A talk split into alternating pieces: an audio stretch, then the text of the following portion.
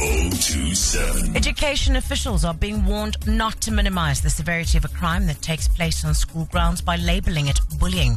This November, we're looking at the damage caused by bullying and what we can do to minimize the harm.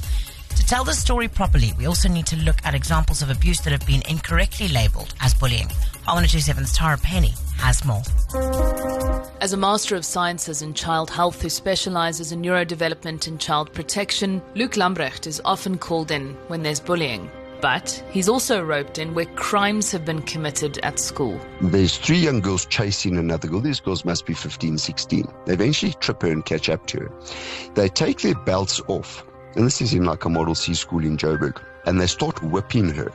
Okay, as she's lying on the ground, with people standing around and filming it, and they say, "Look, Luke, uh, you need to deal with this bullying issue." I said that is entirely not bullying. What that is is that's assault, and it's bordering on assault GBH. He says we can't be minimizing criminal actions. And if you label it as bullying, and this is the significant part, you deny both sets of people in other words, both sets of children. So the person on whom the, the, the assault was perpetrated was one of those assaulting.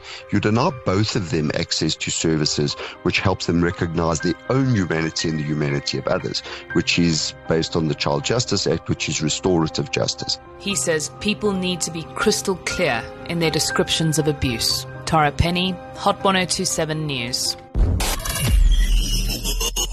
Hot 1027.